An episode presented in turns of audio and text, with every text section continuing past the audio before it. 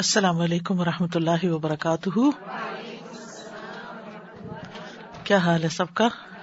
الحمد للہ تیار ہیں سورت الرحمان کے لیے؟ الحمد للہ نحمد و نسلی اللہ رسول کریم اما بعد، فاعوذ باللہ من الشیطان الرجیم۔ بسم اللہ الرحمٰن الرحیم۔ ربش رحلی صدری ویسر لی امری۔ وحل العقدم السانی یفق قولی الرحمن، رحمان. علامہ اس نے تعلیم دی، القرآن، قرآن کی. خلق، اس نے پیدا کیا ال انسان انسان کو. علامہ سکھایا اسے، البیان، بولنا. اشمس سورج ولقمر اور چاند بحسبان ایک حساب کے ساتھ ہیں۔ ون نجم اور ستارے یا بیلیں و شجرو اور درخت یس جدان دونوں سجدہ کر رہے ہیں۔ وہ سما اور آسمان رفا اس نے بلند کیا اسے۔ ودا اور رکھ دیا المیزان میزان۔ اللہ کے نا تتغو، تم زیادتی کرو۔ فل میزان میزان میں۔ وہ عقیم اور قائم کرو۔ الوزن، وزن کو۔ بالقسط، انصاف کے ساتھ۔ ولا اور نہ۔ تخ سرو تم کمی کرو۔ المیزان، تول میں۔ ول اور زمین۔ ودا اس نے رکھ دیا اسے۔ لل انام مخلوقات کے لیے۔ فیحا اس میں فاقحتن پھل ہیں۔ ون نخلو اور کھجور کے درخت، ذات الاکمام خوشوں والے۔ ولحبو اور غلے ہیں۔ ذوالعصوی بھس والے، چھلکے والے۔ و ریحان اور خوشبودار پھول ہیں۔ فبی تو کون سی آلائی نعمتوں کو؟ رب کما اپنے رب کی تو زبان تم دونوں جٹلاؤ گے۔ خلاقہ اس نے پیدا کیا۔ الانسان انسان کو من سلسال بجنے والی مٹی سے۔ کل فخار ٹھیکری کی طرح کی۔ وہ خلق اور اس نے پیدا کیا۔ الجان جن کو مم مارجن شولے سے۔ من نار آگ کے۔ فبی تو کون سی آلائی نعمتوں کو۔ رب کما اپنے رب کی۔ تو کدیمان تم دونوں جھٹلاؤ گے رب رب ہے المشرقینی دو مشرقوں کا۔ و رب اور رب ہے المغربینی دو مغربوں کا۔ فبی ائی تو کون سی آلائی نعمتوں کو رب کما اپنے رب کی؟ تو کدیبان تم دونوں جھٹلاؤ گے مارا جا، اس نے چھوڑ دیا۔ البحرینی دو سمندروں کو۔ یل یعنی وہ دونوں باہم ملتے ہیں۔ بینہما، ان دونوں کے درمیان برزخن ایک پردہ ہے۔ لا یبغیان، وہ دونوں تجاوز نہیں کرتے۔ فبی ائی تو کون سی؟ آلائی نعمتوں کو۔ رب کما اپنے رب کی تو کد تم دونوں جٹلاؤ گے۔ یا خرجو نکلتے ہیں۔ منہما ان دونوں سے۔ الو موتی ول مرجان اور مونگے۔ فبی ائی تو کون سی؟ آلائی نعمتوں کو۔ رب کو ماں اپنے رب کی۔ تو کد زبان تم دونوں جٹلاؤ گے۔ و لہو اور اس کے لیے۔ الجواری، جہاز ہیں، کشتیاں ہیں۔ المنشآت اونچے اٹھے ہوئے۔ فل بحری سمندر میں، کل آلام پہاڑوں کی طرح۔ فبی ائی تو کون سی آلائی نعمتوں کو رب کو ماں اپنے رب کی تو کد دیوان تم دونوں چھٹلاؤ گے۔ اعوذ باللہ من الشیطان الرجیم۔ بسم اللہ الرحمن الرحیم۔ الرحمن. علم القرآن.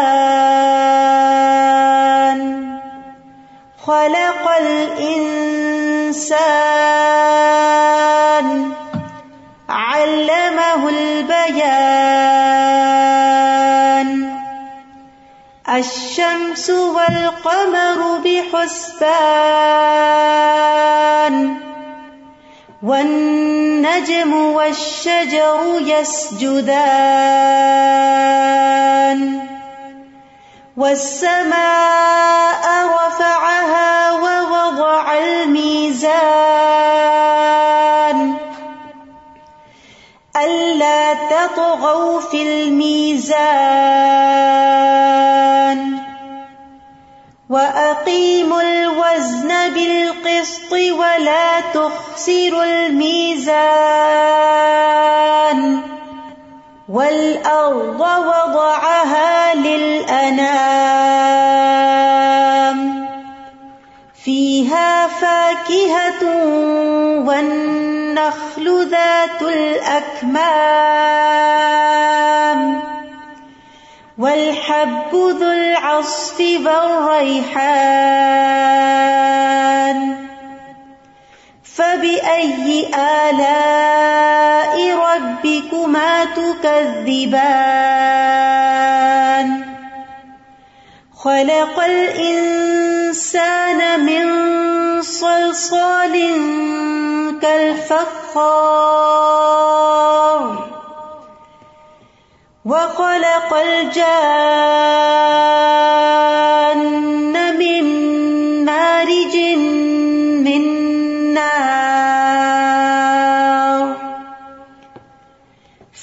فبأي آلاء ربكما تكذبان.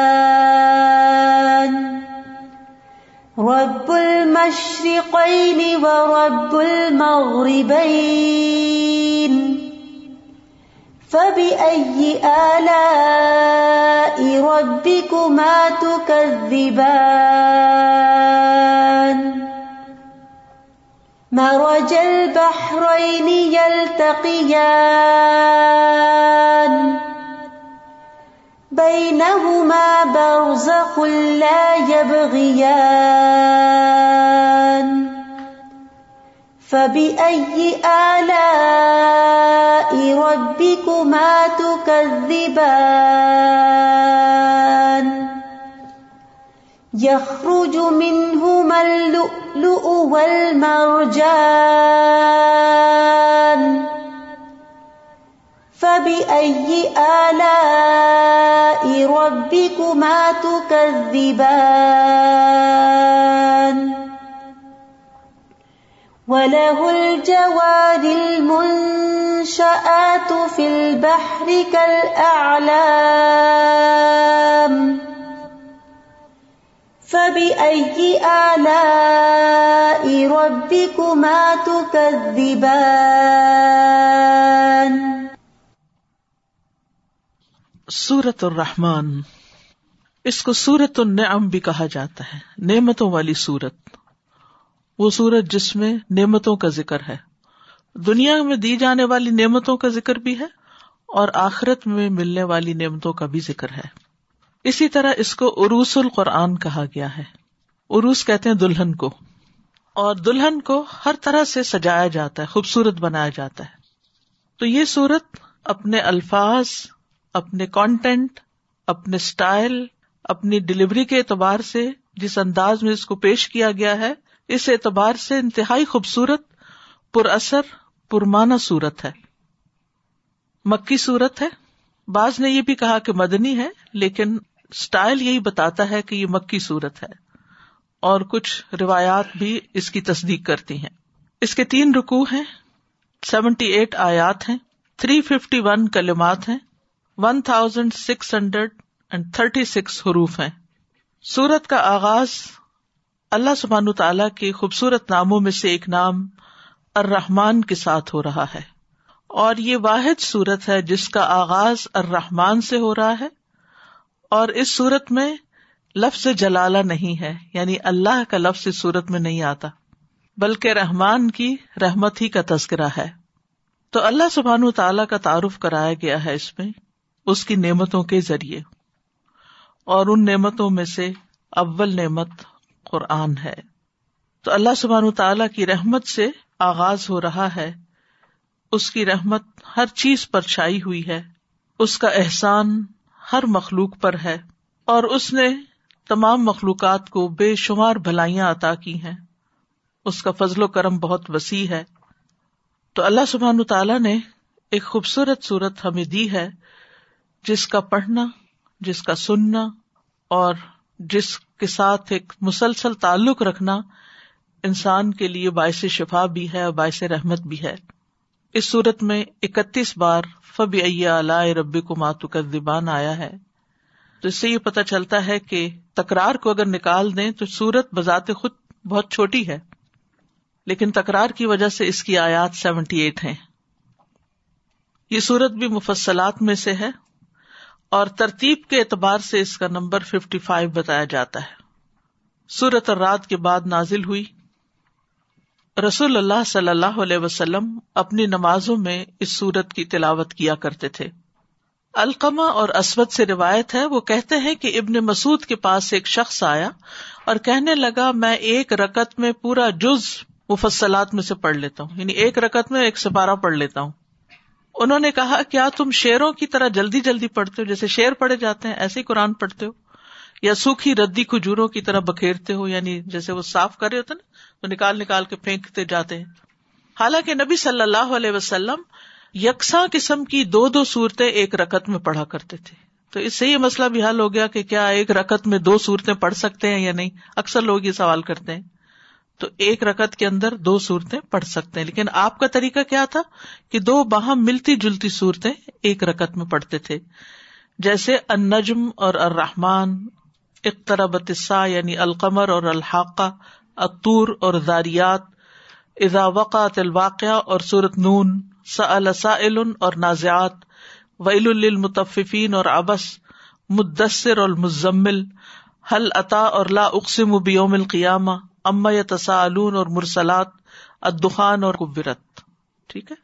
تو بہرحال نبی صلی اللہ علیہ وسلم ایک رکت میں سورت النجم اور سورت الرحمان ملا کے پڑھ لیا کرتے تھے۔ الرحمان بہت مہربان، بے حد رحم فرمانے والا۔ اس سورت کو الرحمان کے ساتھ شروع کیا جا رہا ہے، جو اللہ سبحان تعالی کا خاص نام ہے۔ قلد اللہ ابد الرحمان کہہ دیجیے کہ اسے اللہ کے نام سے پکارو یا رحمان کے نام سے۔ تو اس کے بعد جو اس سورت میں بیان کیا گیا ہے، وہ سارا اس کی رحمت کا ہی مظہر ہے، کیونکہ اس سورت میں نعمتوں کا ذکر ہے۔ اور لفظ رحمان جو ہے، یہ رحمت سے مبالغہ کا سیگا ہے، فعلان کے وزن پر یعنی بہت زیادہ مہربان۔ اور رحمت کا لفظ جو ہے، یہ رحم سے ہے۔ اور رحم کرنے کا معنی کیا ہوتا ہے؟ کسی پر رحم کرنا، مہربانی کرنا، کیئر کرنا، محبت دینا اچھا سلوک کرنا، اس کو خوش کر دینا۔ تو اللہ سبحان و تعالیٰ اپنے بندوں پر مہربان بھی ہے اس نے ان کے لیے طرح طرح کی نعمتیں بنائی ہیں اور اس کی رحمت ہر چیز میں شامل ہے۔ حتیٰ کہ جب ہماری زندگی میں کوئی تکلیف آتی ہے تو اس میں بھی در پردہ ایک رحمت ہی ہوتی ہے اس کی۔ کیونکہ نو پین، نو گین۔ اللہ سبحان تعالیٰ نے رحمت کو اپنے اوپر لازم کر رکھا ہے۔ کتب رب کم اللہ نفس رحما اور ہر چیز کو اس نے گھیر رکھا ہے۔ وس ات کل شعی ان رحمتن و علما۔ اللہ کی رحمت اس کے غزب پر حاوی ہے۔ اللہ سبحان تعالیٰ نے مخلوق کو پیدا کرنے کے بعد اپنی کتاب میں جو لوہے محفوظ کہلاتی ہے، عرش پر موجود ہے، اس پر اس نے لکھا کہ میری رحمت میرے غزب پر بھاری ہے یا حاوی ہے۔ اور اس کی رحمتیں سو ہیں جن میں سے صرف ایک دنیا میں نظر آتی۔ دنیا میں رحمت اور محبت اور شفقت اور آپس میں حسن سلوک جو ہے، یہ سارا اس ایک رحمت کا حصہ ہے۔ اور ننانوے رحمتیں جو ہیں وہ آخرت کے لیے ہیں۔ اور اللہ سبحان تعالیٰ کی یہ رحمتیں سب کے لیے عام ہے کوئی مسلم ہو، نان مسلم ہو، کوئی بڑا ہو، چھوٹا ہو، انسان ہو، جانور ہو، حیوان ہو، ہر ایک پر ہے یہ رحمت۔ ہر زی روح اس کی رحمت سے فائدہ اٹھا رہا ہے۔ جنت کو بھی اس نے اپنی رحمت فرمایا ہے کہ انتی رحمتی، کیونکہ جنت سراسر اس کی رحمت سے ہی ملے گی۔ انسان کے اعمال اس کو ارن کر ہی نہیں سکتے۔ وہ اتنی قیمتی ہے، اتنی مہنگی ہے، اتنی بہترین ہے کہ پوری دنیا بھی اگر کوئی دے کے اس کو لینا چاہے تو نہیں لے سکتا۔ ساری زندگی بھی اگر کوئی سجدے میں پڑا رہے تو جنت نہیں کما سکتا، کیونکہ جنت اس سے زیادہ قیمتی ہے۔ آپ کے پاس کوئی طریقہ ہی نہیں کہ آپ دنیا میں کوئی ایفرٹ لگا کے جنت حاصل کر سکیں۔ کیونکہ دنیا کی قیمت اللہ کے نزدیک ایک مچھر کے پر برابر بھی نہیں ہے۔ تو مچھر کے پر سے آپ کیا خریدیں گے؟ کیا نکالیں گے؟ لیکن یہ اس کی رحمت ہے کہ وہ اپنے بندوں کو جن سے وہ خوش ہوتا ہے، راضی ہوتا ہے، جو دنیا میں اس کو خوش کرنے والے کام کرتے ہیں، ان پر مہربان ہوگا اور ان کو اپنی جنتوں میں بسائے گا۔ جسے کہتے نا کہ ساری چیزیں اس کی کریشن ہے لیکن جنت ایک ماسٹر پیس ہے۔ اور جنت عدن کو اس نے اپنے ہاتھ سے بنایا ہے۔ تو وہ ٹھکانا اور وہ مقام اور وہ منزل اور وہ بلندی اور وہ ایش و عشرت اور وہ نعمتیں جو نعمتوں کا کمال ہے، اس کو اپنی رحمت فرمایا اس نے۔ اور اس میں صرف اس کو داخل کرے گا جس پر وہ رحم فرمائے گا۔ تو کچھ لوگ تو ایسے ہوں گے جو دنیا میں ہر وقت اس کی رضا چاہتے ہیں اور پھر وہ اس کی پسند کے کام کرتے رہتے ہیں۔ مقربین، سابقین، الاولین۔ تو اللہ تعالیٰ ان پر اپنی رحمت فرمائے گا، پھر اس کے بعد جو صاب الیمین ہے ان پر بھی اپنی رحمت فرمائے گا۔ پھر اس کے بعد یہ کہ کچھ لوگ اپنے برے کاموں کی وجہ سے جہنم میں چلے جائیں گے۔ تو جہنم میں جانے کے بعد جو ایمان والے ہوں گے، ان کے بارے میں یہ بھی آتا ہے کہ وہ اپنی سزا کا کچھ مخصوص حصہ بھگت کر وہاں مر جائیں گے۔ یہ جو آیا تھا نا تم ملا یمو تفی ولا یا یہ کفار کے بارے میں ہے کہ ان کے لیے ہمیشگی کا عذاب ہے۔ جہاں تک مومن ہے پھر وہ جب تک اللہ چاہے گا اس میں رکھے گا، پھر ان کو وہاں سے نکال کے ایک نہر الحیات ہے، جس میں ان کو زندگی بخشے گا اور ان کے حال کو درست کرے گا اور پھر اس کے بعد ان کو جنت میں بھجوا دے گا۔ اب یہ ہے کہ قیامت کے دن اللہ تعالیٰ فرمائیں گے کہ فرشتوں نے شفات کر دی امبیا نے شفات کر دی، مومنوں نے شفات کر دی اور ارحم الراحمین کے علاوہ کوئی ذات باقی نہیں رہی۔ چنانچہ اللہ سبحان تعالیٰ ایک مٹھی بھر آدمیوں کو جہنم سے نکالیں گے۔ یہ وہ آدمی ہوں گے جنہوں نے کبھی بھی کوئی بھلائی نہیں کی ہوگی۔ لا الہ الا اللہ پڑھ لیا، لیکن ویسے کچھ نہیں کیا۔ اور یہ لوگ جل کر کوئلہ ہو چکے ہوں گے۔ اللہ، ہم سب کو بچائے۔ اللہ تعالیٰ ان لوگوں کو ایک نہر میں ڈالیں گے جو جنت کے دروازوں پر ہوگی، جس کا نام نہر الحیات ہے۔ اس میں اتنی جلدی تر و تازہ ہوں گے جس طرح کے دانا پانی کے بہاؤ میں کوڑے کچرے کی جگہ پر اگ آتا ہے۔ وہ لوگ اس نہر سے موتیوں کی طرح چمکتے ہوئے نکلیں گے۔ یعنی کوئلے کی طرح ڈالے گئے اور چمکتے ہوئے باہر نکلے۔ اور ان کی گردنوں میں سونے کے پٹے پڑے ہوئے ہوں گے، جن کی وجہ سے جنت والے ان کو پہچان لیں گے اور ان کے بارے میں کہیں گے کہ یہ اتقا اللہ ہے کہ اللہ کے آزاد کرتا ہے جنہیں اللہ نے بغیر ان کے کسی عمل کے جنت میں داخل کر دیا اور انہوں نے اپنے لیے آگے کوئی خیر نہیں بھیجی تھی۔ تو یہ بھی سراسر صرف اور صرف اللہ کی رحمت کی وجہ سے ہی وہاں سے نکال کر جنت میں بھیجے جائیں گے۔ تو یہ یاد رکھیے کہ دنیا میں اگر ہم کسی بھی قابل ہیں، کچھ بھی کر رہے ہیں، یہ ہاتھ بھی ہلا رہے ہیں، تو یہ بھی اللہ کی رحمت ہے۔ اور یہ زندگی بھی اللہ کی رحمت ہے۔ اور یہ رسک جو ہم کھاتے ہیں، اور جو جو نعمتیں اس نے ہمیں سب دی ہیں، ان سب کو استعمال کرتے ہوئے اس کی رحمت کا تصور ہمارے دل میں آنا چاہیے۔ کیونکہ جب رحم کی بات آتی ہے نا، اب رحم جو ہے وہ اصل میں کیا ہے؟ ماں کا ووم، جہاں بچہ بنتا ہے۔ اور جب بچہ پیدا ہوتا ہے، تو آپ دیکھیے کہ ماں کو کیسا جوش آتا ہے اس کے اندر۔ اور اس بچے کو دیکھ کے اس کا حال کیا ہوتا ہے؟ جن جن نے بچے پیدا کیے، وہ اس کیفیت کو سمجھ سکتے ہیں کہ دنیا میں سب سے پیاری چیز اور ساری محبتوں کا مرکز پھر وہ بچہ بن جاتا ہے۔ تو یہ جو کیفیت ہوتی ہے نا، اس سے آپ رحم کو فیل کر سکتے رحم کو الفاظ میں نہیں ڈسکرائب کر سکتے۔ رحم جو ہے نا، وہ ایک ایموشن کی طرح۔ اس سے آپ کے اندر جو کیفیت پیدا ہوتی خاص طور پر آپ دیکھیں، اگر کسی بچے کی ماں پیدائش میں فوت ہو جائے، تو اس بچے کو دیکھ کر قریبی رشتے داروں کے دل میں کیا آتا ہے؟ رحم۔ ایک ہی لفظ آ رہا نا، رحم۔ رحم آتا ہے۔ تو ہر ایک کی آنکھیں بھیگی بھی ہوتی ہیں اور اس بچے کا رونا دیکھ نہیں سکتے اور وہ دل میں ایک جوش آتا ہے اور ہر کوئی چاہتا ہے کہ چلے میں اس بچے کو اڈاپٹ کر لوں اور میں اس کو اپنا بنا لوں کیونکہ اس کی ماں نہیں ہے اور ماں چلی گئی ہے، اس کا کیا ہوگا؟ تو اللہ سبحان و تعالیٰ تو اس ماں سے بھی بڑھ کر مہربان اور رحیم ہے۔ یعنی اس نے تو نافرمانوں کے اوپر بھی اپنی نعمتیں عام کی ہوئی ہیں۔ جو اس کو نہیں مانتے، ان کو بھی دے رہا ہے۔ یہ اس کی رحمت ہے کہ وہ دے رہا ہے۔ تو جب کوئی بندہ اچھا کام کر کے اپنے رب کو راضی کرتا ہے۔ تو رب کی رحمت کیسے جوش مارتی ہوگی؟ کیسی محبت ہوگی اللہ کو اس بندے سے؟ بندوں سے اللہ کی محبت جو ہے اس کے بھی درجے ہیں۔ کچھ لوگوں سے اللہ کم محبت کرتا ہے اور کچھ سے بہت زیادہ محبت کرتا ہے۔ ڈپینڈ کرتا ہے کہ ہم کام کیسے کرتے ہیں اور ہم کس محبت کے قابل ہیں۔ تو بہرحال یہ یاد رکھیے کہ اللہ کی رحمت کے بغیر جنت میں بھی داخلہ ممکن نہیں۔ یہ اللہ ہی کی رحمت ہے جو انسانوں کو وہاں لے جائے گی۔ تو اللہ کی رحمت پانے کے لیے ضروری ہے کہ انسان اللہ کی اطاعت کرے، اس کے رسول کی اطاعت کرے، اللہ کی کتاب کی پیروی کرے۔ اور سب سے بڑھ کر جو رحمت ہے، وہ اس کتاب کے ساتھ وابستہ، اس قرآن کے ساتھ۔ حتیٰ کہ اس کو خاموشی سے سننے پہ بھی رحمت آتی ہے۔ جب قرآن پڑھا جا رہا ہو، تو تم غور سے سنو اور خاموش رہو تاکہ تم پر رحم کیا جائے۔ تم پر اللہ کی رحمت ہو۔ ٹھیک ہے؟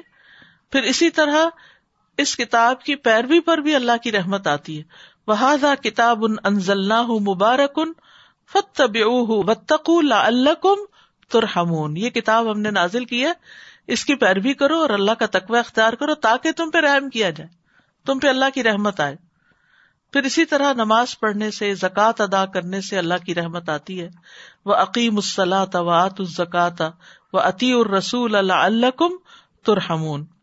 پھر اسی طرح نبی صلی اللہ علیہ وسلم نے فرمایا، جب تم میں سے کوئی آدمی نماز کے لیے کھڑا ہوتا ہے، تو رحمت الہی اس کی طرف متوجہ ہو جاتی۔ یعنی اللہ سبحانہ تعالیٰ اس پہ رحم فرماتے۔ اسی لیے زندگی میں جب کوئی مشکل پیش آئے، جب کوئی تکلیف آئے، تو انسان کو کیا کرنا چاہیے؟ نماز کی طرف دوڑنا چاہیے تاکہ اللہ کی رحمت اس کی طرف متوجہ ہو۔ جب کوئی مسئلہ پیش آئے، تو ادھر ادھر وقت ضائع کرنے کی بجائے مسلح پہ کھڑے ہو جائیں۔ اللہ کے رسول صلی اللہ علیہ وسلم کا طریقہ بھی یہی تھا، دیگر امبیا کا طریقہ بھی یہی تھا، صحابہ کا طریقہ بھی یہی تھا۔ اور سب نیک سال بندوں کا یہی طریقہ رہا ہے۔ اور ہمیں بھی یہی طریقہ اختیار کرنا چاہیے کہ زندگی میں کوئی رکاوٹ ہو، کوئی مشکل ہو، نماز کی طرف دوڑے اور پھر خاص طور پر جو چاہتا ہے کہ اس پہ اللہ تعالی رحم فرمائے، اسے اللہ کی مخلوق کے ساتھ رحم کرنے کی ضرورت ہے۔ اس قاعدے کو یاد رکھیے گا۔ اگر آپ چاہتے ہیں کہ اللہ تعالیٰ آپ پر مہربان ہو، تو بندوں کے ساتھ مہربانی کریں۔ حدیث میں آتا ہے، سنن ترمزی کی روایت ہے۔ نبی صلی اللہ علیہ وسلم نے فرمایا الرحمون یرحمہم الرحمن۔ ارحم من فل اردی یرحم کم من فل سما رحم کرنے والوں پر رحمان رحم کرتا ہے۔ تم زمین والوں پہ رحم کرو، آسمان والا تم پر رحم فرمائے گا۔ تو رحم رحمان کی شاخ ہے۔ جس نے اس کو جوڑا، اللہ بھی اس سے رشتہ جوڑ لیں گے۔ اور جو اسے کاٹے گا، اللہ تعالیٰ اس سے اپنا تعلق کاٹ لیں گے۔ یعنی پھر وہ اللہ کی رحمت سے دور ہو جائے گا۔ تو لازم ہے کہ اللہ کی رحمت پانے کے لیے بندوں کے ساتھ مہربانی کریں۔ اور اس میں آپ دیکھیے کہ جو تو ہمیں اچھے لگتے ہیں، ان کے لیے تو ہمارے دل میں ایک جوش اٹھتا ہے، ہم خود ہی مہربانی کرنے لگتے ہیں ان کے ساتھ۔ ہر چیز میں ان کو یاد کرتے ہیں، کوئی اچھی چیز کھا رہے ہوں، کچھ بنا رہے ہو کچھ ہو، تو ہمارے دل میں ان کا خیال آتا ہے۔ ماں اپنے بچے پہ کتنی مہربان ہوتی ہے، پکڑ پکڑ کے اس کو کھلا رہی ہوتی ہے۔ لیکن کچھ ایسے بھی ہوتے ہیں کہ جن کے دلوں میں رحم نہیں ہوتا۔ وہ ہمارے ساتھ بدسلوکی بھی کرتے ہیں، بد اخلاقی بھی کرتے ہیں۔ بعض کا بدتمیزی بھی کرتے ہیں۔ وہ طریقہ ٹھیک نہیں ہوتا ان کا۔ روڈنیس ہوتی ہے ان کے اندر۔ ایسے لوگوں کے ساتھ مہربانی کا سلوک کرنا بڑا مشکل ہوتا ہے۔ اس وقت ہم بھول جاتے ہیں مہربانی کرنا۔ لیکن اگر ہم ایک عادت بنا لیں کہ ہم نے مہربانی ہی کرنی ہے دوسروں کے ساتھ۔ اللہ یہ کہ کوئی ایسا نو کر رہا ہو جس کو ڈسپلن کرنے کی ضرورت ہو۔ لیکن ڈسپلن کرنے کا مطلب یہ نہیں کہ آپ مستقل طور پر اس سے اپنے تعلقات خراب کر لیں یا اس کے ساتھ بگاڑ قائم کر لیں۔ نہیں، اس کے ساتھ بھی مہربانی کا سلوک۔ یعنی جیسے بچے کے ساتھ آپ ناراض ہوئے، وقتی طور پہ آپ نے اس کو سکھایا، اس کے بعد اگر وہ آپ کے گلے آ کے لگتا تو آپ اس کو پیچھے نہیں کریں کہ تم نے وہ فلاں وقت یہ کیا تھا۔ نہیں، بھول جائیں اس کو جو کیا تھا۔ نئی سرے سے پھر اگلا سفا پلٹے ہمارے یہ جو دن اور رات کا نظام ہے نا، ہر روز ایک نیا سفر پلٹ جاتا ہے ہماری زندگی کا، نیا دن۔ تو نئے دن کا آغاز نئے طریقے سے کیا کرے پچھلے گرجز کے ساتھ نہیں کیا کرے تو سافٹنیس اپنے کندھے جھکا کے رکھنا، آجزی، مہربانی ہمبلنس یہ وہ ٹریڈس ہیں جو اللہ کی رحمت کو کھینچ لاتے ہیں۔ پھر اسی طرح بعض اوقات آپ کے کچھ پیشے ایسے ہوتے ہیں جیسے ڈاکٹر کا پیشہ ہے، نرس کا پیشہ ہے یا اور اسی طرح کے کچھ، تو اس میں تو اور ایکسٹرا مہربانی کی ضرورت ہوتی ہے۔ پھر اسی طرح ہو سکتا ہے کہ آپ کوئی دینی رہنما ہو کوئی دین کی خدمت کرنے والے ہوں، ان سے لوگ بہت نرمی اور مہربانی کی توقع رکھتے ہیں۔ ان کو تو ایکسٹرا سافٹ ہونا چاہیے۔ اور پھر یہاں پر آپ دیکھیے کہ الرحمان علام القرآن، رحمان نے قرآن سکھایا ہے۔ تو قرآن سکھانے والوں کو کیسا ہونا چاہیے؟